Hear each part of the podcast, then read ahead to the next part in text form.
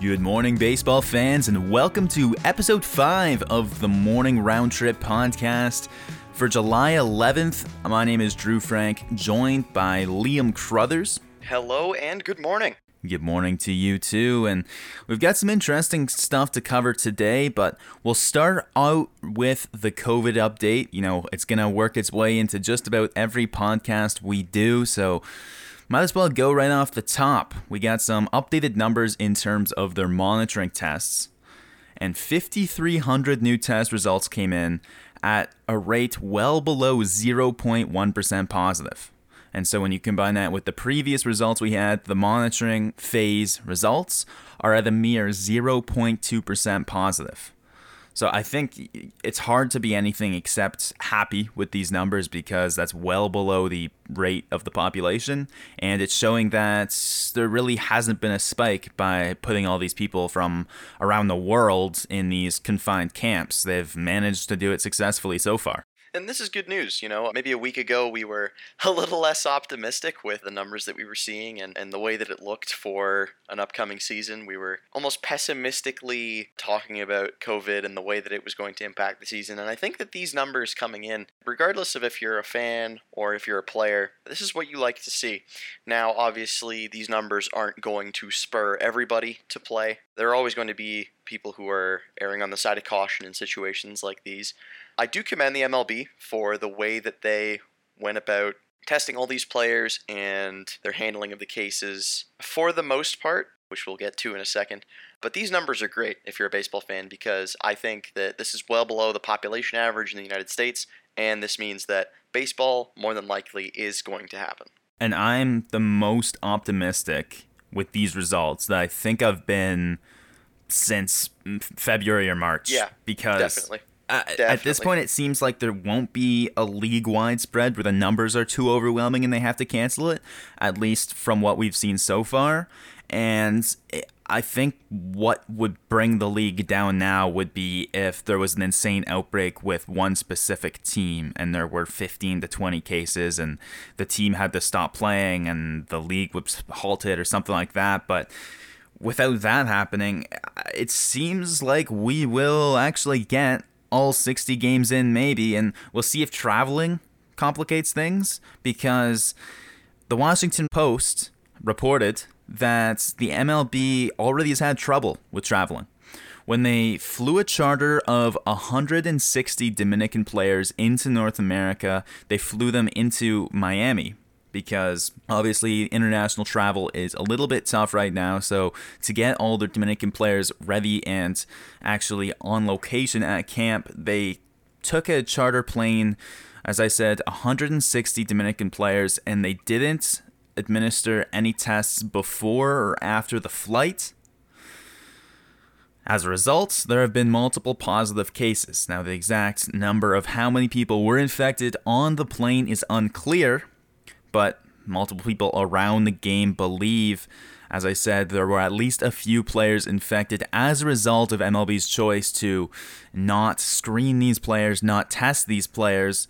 And it looks bad, and I still think you can say it does look bad, but the MLB quickly came out and explained themselves.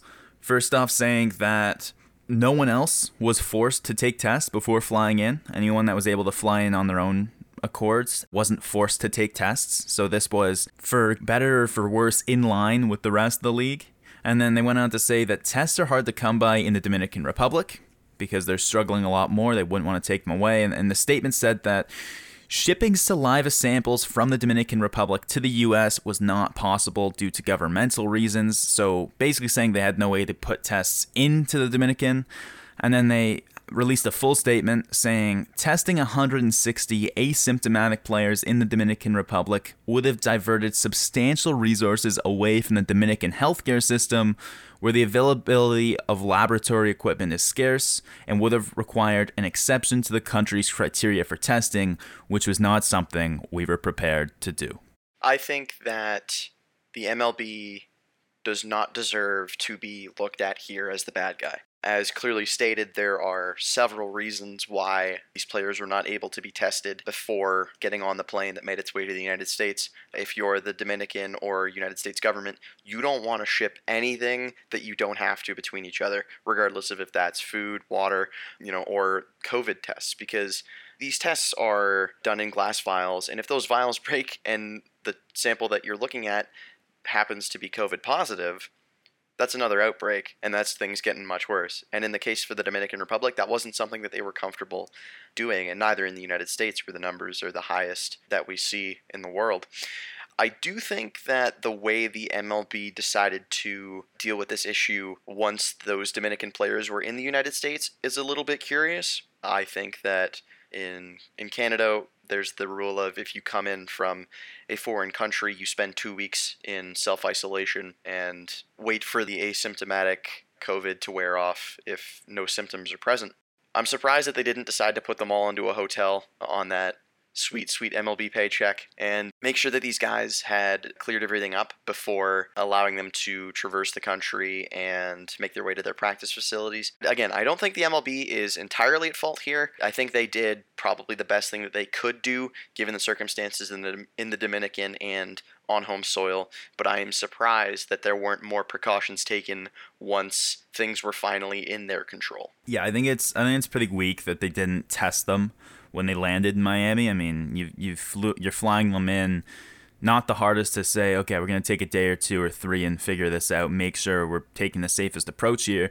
And the one thing that threw me off about the response is saying that this isn't abnormal. Nobody was forced to take tests when they flew into the country. And my question is why? I mean, I'm not sure why they wouldn't enforce something like that and say, you know, if you enter the country, how about you don't report to camp until you test negative and we can prove that we're all going to be okay here and, and, and keep things safe. But either way, uh, it seems maybe there were a few infected, but it wasn't uh, as bad as it could have been. We've got a couple players that have elected to opt out Buster Posey and Michael Kopech of the Giants and White Sox, respectively. Posey, as of July 4th, there was a report from the San Francisco Chronicle saying he was still in camp, but he might opt out. And he released a quote that I think is pretty interesting. He said, People are not necessarily seeing eye to eye on how this disease is going to progress and has progressed. Ultimately, I still feel there are unknowns, and hopefully, we'll have more solid answers here as the medicine makes advances. I don't think that any player needs to publicly voice their reason for opting out. I don't think they need to have a reason at all, just a personal decision. But we've found out that Buster Posey has recently adopted two premature twins just this past Thursday. And he said that he couldn't take the health risk. I think you'd be crazy if you're going to try and fault Posey at all for any of this, for opting out. I think it makes complete sense. I think there's no reason for him to go play on a Giants team that's going to get 14 wins if he's going to be worried about, you know, risks at home. And I really don't think there's too much to dive into in this case. No, for sure. Uh, again, another situation like we've seen where a guy who has already made his money, who's playing on a team that isn't going to do particularly well, and who has circumstances like this at home. Now, a guy like Mike Trout, obviously, we talked about. Uh, he's got a daughter on the way, and he's unsure about taking the risk. But Buster Posey at home has four children, all under the age of 10. I agree with what you said about how players shouldn't have to voice their reasoning for this. I think it should be something entirely personal that people should just come to accept because of the times that we live in and people wanting to be as cautious as they can be. But Posey, I think, has one of the strongest cases for opting out. Not that he needed a strong case, regardless. Yeah, and I think the reason there's not too much to dive into here is the Giants in 2020 are expected to be irrelevant, you know, not competing in that West, not competing for a wild card spot. But the other player, Michael Kopech, I think there's a lot more here because the White Sox, we mentioned in our last episode, we expect them to be very competitive for a wild card spot, potentially if the cards fall in the right way, potentially in that battle atop the American League Central. And his case is a little different because it's actually baseball related. So the the three prongs reason is basically he doesn't want to do any damage to his arm in the short season. First off, he said that he didn't think he'd be ready to begin the season on time as he was still recovering from Tommy John surgery. As a result, with a shorter camp, a shorter season, he didn't want to ramp up too quickly and cause any more problems. So if he waits until next year, he can control his rehab without the time crunch, without the rush. I think this also makes complete sense. I think if you're a White Sox fan, you're disappointed because this is a guy he's pitched 14 and a third career innings in you know this would be his third year on their 40 man roster. He debuted in 2018 but they still have six starters. You know it's not like the red sox where we looked at okay they don't have eduardo rodriguez. What Who, who's next? I guess maybe brian johnson. Because if we look on this roster you know giolito is going to be their ace they signed Keuchel. You know, he's going to be their two or three guy. Reynaldo Lopez, okay, he's kind of all over the place, but he showed flashes. Dylan Cease, I think he's got to be in the rotation this year. You sign Gio Gonzalez. I'm not sure how much he's got left, but he can pitch for sure, and I put him above a, a, tier like the guys we were mentioning, Ryan Weber and a few of the the the Red Sox names. Got Carlos Rodon as well as another, you know, volatile young arm. That that's six pitchers right there, and they, they still have options to compete in the rotation. I think the White Sox are definitely in a better position than the Red Sox could even wish to be in. You know, if this was Giolito going down, maybe the story's a little bit different. But if we want to talk purely about Kopech and you know his decision to opt out of the season, you know that that belief that you aren't ready is so much more important than anything a doctor could ever tell you. I mean, Yogi Berra famously once said, "Baseball is ninety percent mental, and the other half is physical." Right. You know, just if the mind isn't there and you aren't ready to go out there and throw cheddar like Kopech is capable of doing and likes to do consistently, I don't think there's any reason to go out there and potentially risk injury through 25 games of the season and set yourself back another year, maybe even two. Giolito Keuchel is a very formidable one-two punch still in the case for the White Sox. They're definitely going to be a team that looks to make some noise, and if we see the MLB go with a eight-team playoff, as as we discussed earlier, I think the White Sox still have a very good chance to find their way in there. But I understand why Kopech would be cautious about starting the season because you know he's got his he's he really does have everything in front of him. You know his his best years are yet to come, and uh, we've seen Tommy John surgeries derail so many young pitchers' careers. Guys who are even in the prime of their careers go down because you know you need that really career altering surgery. So I think this is a good decision by Kopech, and I think the White Sox are going to be fine. Yeah, I, I, I agree. I mean, you, you throw away 12 or 15 starts this season so that you can make a full 30 starts hopefully next season. I, I think that makes sense. I think a guy who's still recovering, I mean, take the time to recover. And I, I, I think, again, both, both cases of the opt out's pretty open and shut, in my opinion. We've got two interesting quotes from a couple third basemen in the American League West to get to. So the first one comes from Anthony Rendon on the topic of fake crowd noise, and they practice with it at the Angels practice and workouts this week.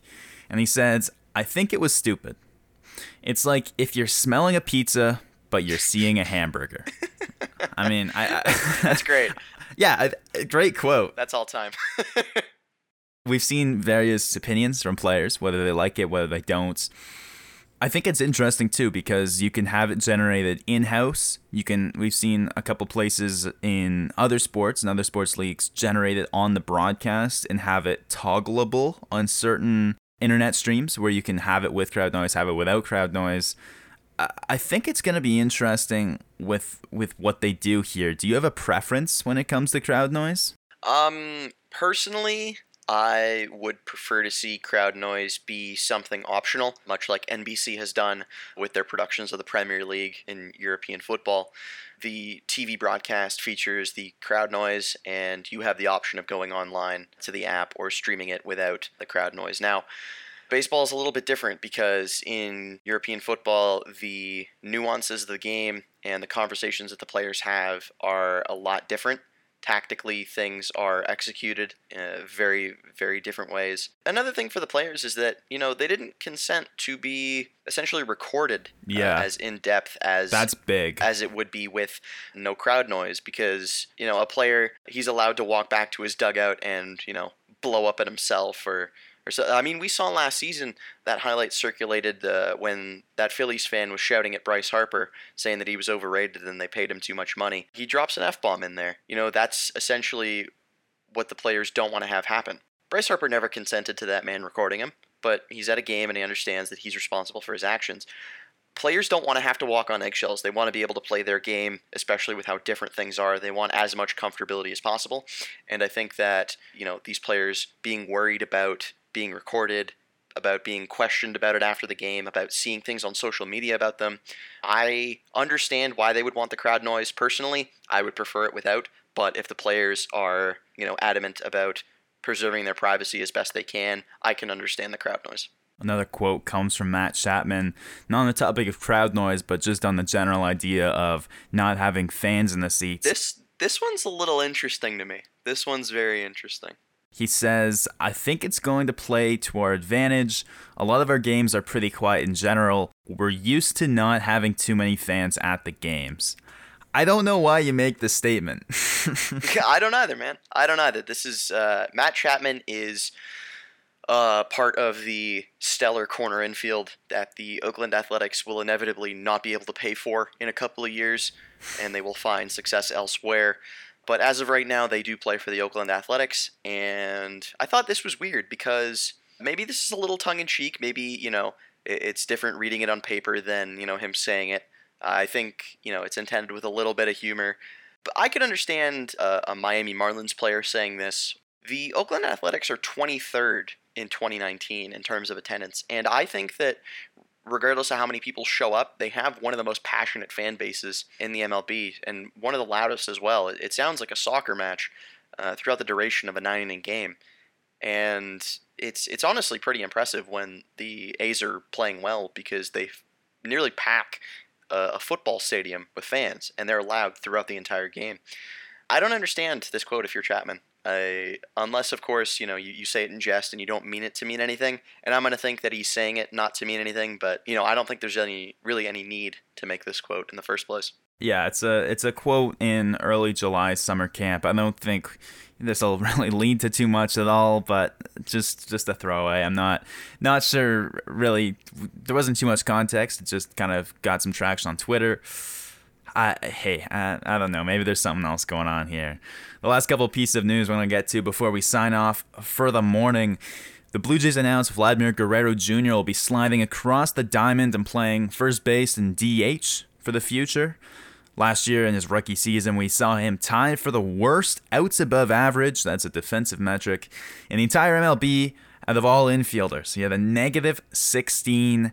The next worst third baseman, negative 6. Ouch. So he was by far the worst, and they decide to call it quits there. Apparently, he's more comfortable at first base. They've got a couple weeks now to work before games start mattering.